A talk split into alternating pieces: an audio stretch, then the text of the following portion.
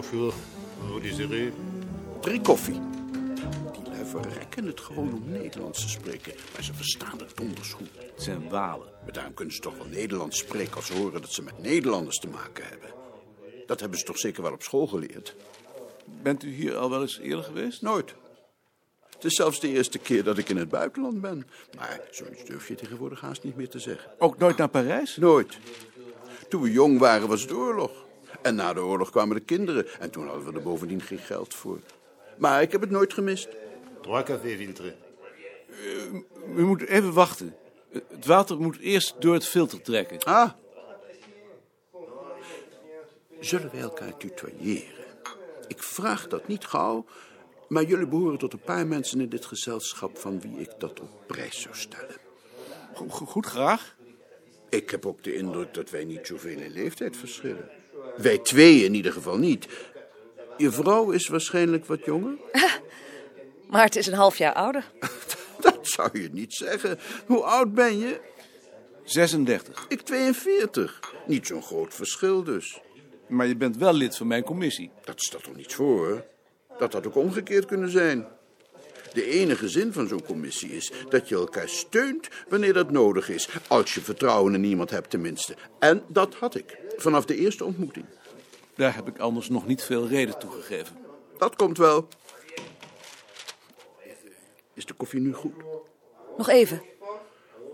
Wat een idioot systeem. Daar moet je toch weer voor in België zijn. En jij staat bovendien enorm onder de druk van Beerta. Dat is ik onder Van Herften. Dat is heel frustrerend. Eh, welke trein nemen jullie morgen? Wij gaan door naar Frankrijk met vakantie. Heel verstandig. Dan is zo'n congres nog ergens goed voor. Bruxelles, Bruxelles,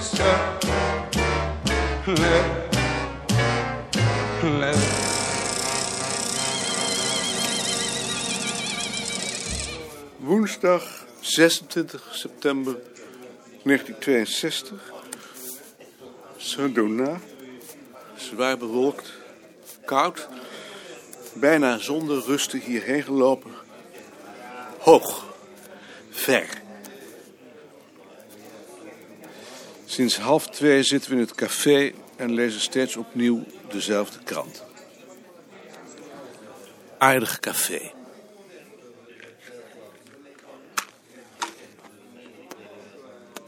Nog een uur voor het eten. De wc is in de garage.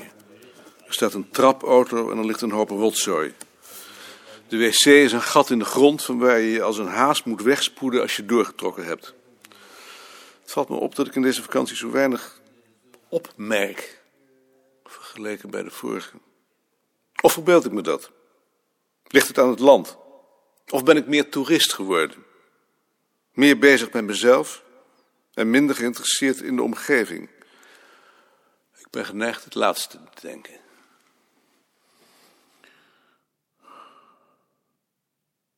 Toenemend isolement. Benauwdheden, pijn in mijn borst. Enzovoort, enzovoort. De laatste vier jaar ken ik het gevoel niet meer dat ik vrij en zelfstandig ben. In plaats daarvan een voortdurende angstige gejaagdheid, alsof ik ergens aan ontsnappen moet. Omdat ik niet weet waaraan, weet ik ook niet hoe. Het is allemaal heel logisch. Het gevolg is een toenemende behoefte thuis te zijn in de kleinst mogelijke en meest overzichtelijke omgeving. Niemand zien, niets beleven wat de situatie compliceert en dan de zaken rustig onder ogen zien.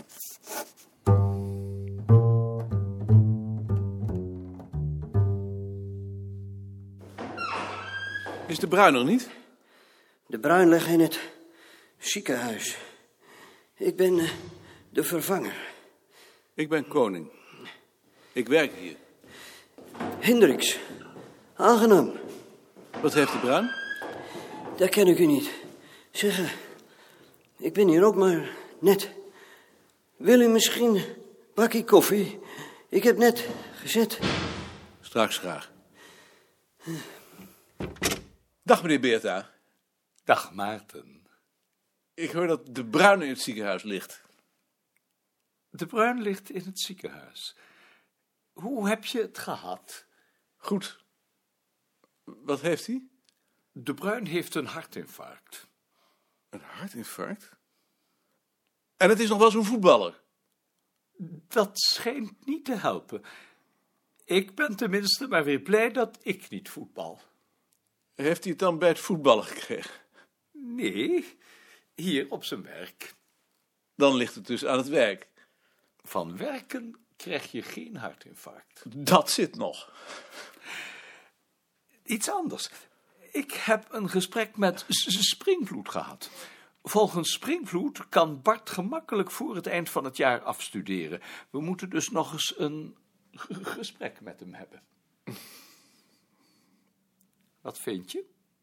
Goed. Zodra die komt, zal ik het hem vragen. We kunnen het niet verantwoorden dat die plaats nog langer onbezet blijft. Dat weet ik niet, maar ik zal het hem vragen. Is er nog meer gebeurd? Verder niets, behalve dat mevrouw de Gruiter een miskraam heeft gehad. Dat interesseert me minder. Mij interesseert het wel. De Gruiter heeft het niet gemakkelijk. En Meijerink heeft eindelijk zijn MO gehaald. Alsjeblieft. Ik heb niet de indruk dat je met veel plezier aan je werk gaat. Ik moet nog even wennen. Er is te veel tegelijk. Wen dan maar even. Ik zal je voorlopig niet lastig vallen. Is er eigenlijk al iemand bij de bruin geweest? Nee, huis. Hendrik, je bent getrouwd. Ja. Hoe was dat? Ach, hoe is dat? Jullie moeten maar eens komen eten. Ik zal het er eens met Annegien over hebben. Je moet ook een keer naar de bruin. Ja, dat had ik ook al gedacht. Hoe was jullie vakantie? We hebben 500 kilometer gelopen. Maar daar vertel ik nog wel over.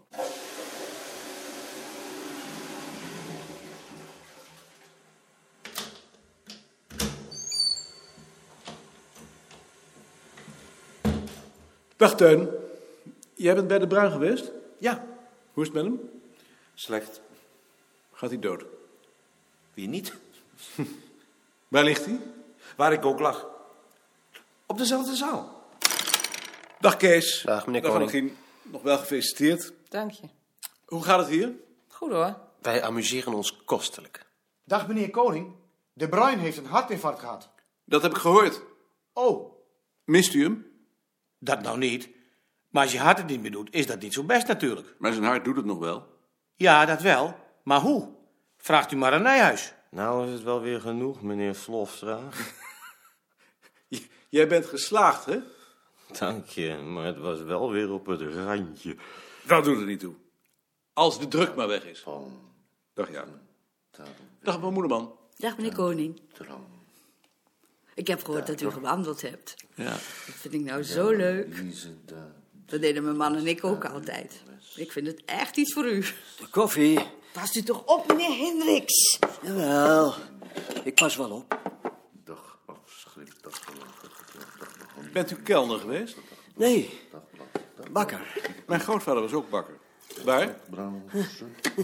Ken u die advertentie van Muller? Krentenbrood moet van Muller zijn. Ken u die? Ja.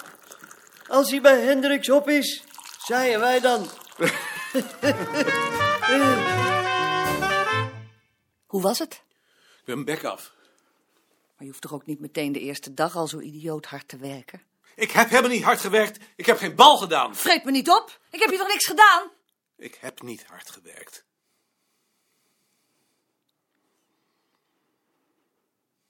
Hebben Hendrik en Annegien nog iets gezegd van die envelop met bloemetjes? Die we ze uit Auvergne gestuurd hebben. Nee.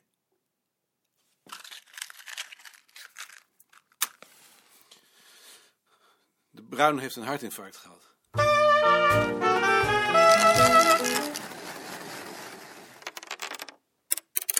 Ik vind het heel aardig van professor Springvloed dat hij zegt dat ik in december al kan afstuderen, maar ik denk toch niet dat ik dat kan. Wanneer kun je dan wel afstuderen? Dat kan ik echt nog niet zeggen. Maar je hebt toch wel een idee. Je weet toch wel hoe ver je ongeveer bent. Ik weet wel hoe ver ik ben, maar ik weet niet hoe lang ik nog nodig heb voor de rest. In het voorjaar? Ik weet het echt niet. Want je begrijpt dat wij niet al maar kunnen blijven wachten. We hebben g- geld voor je op de begroting gezet en daar moeten we nu ook een bestemming aan geven. Maar dat was toch niet op mijn verzoek?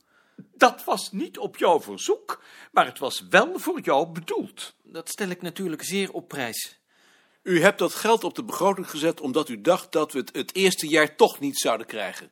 Dat doet er nu niet toe. We hebben het nu eenmaal gekregen en daar ben ik blij om. Het gaat er nu om dat we het ook uitgeven.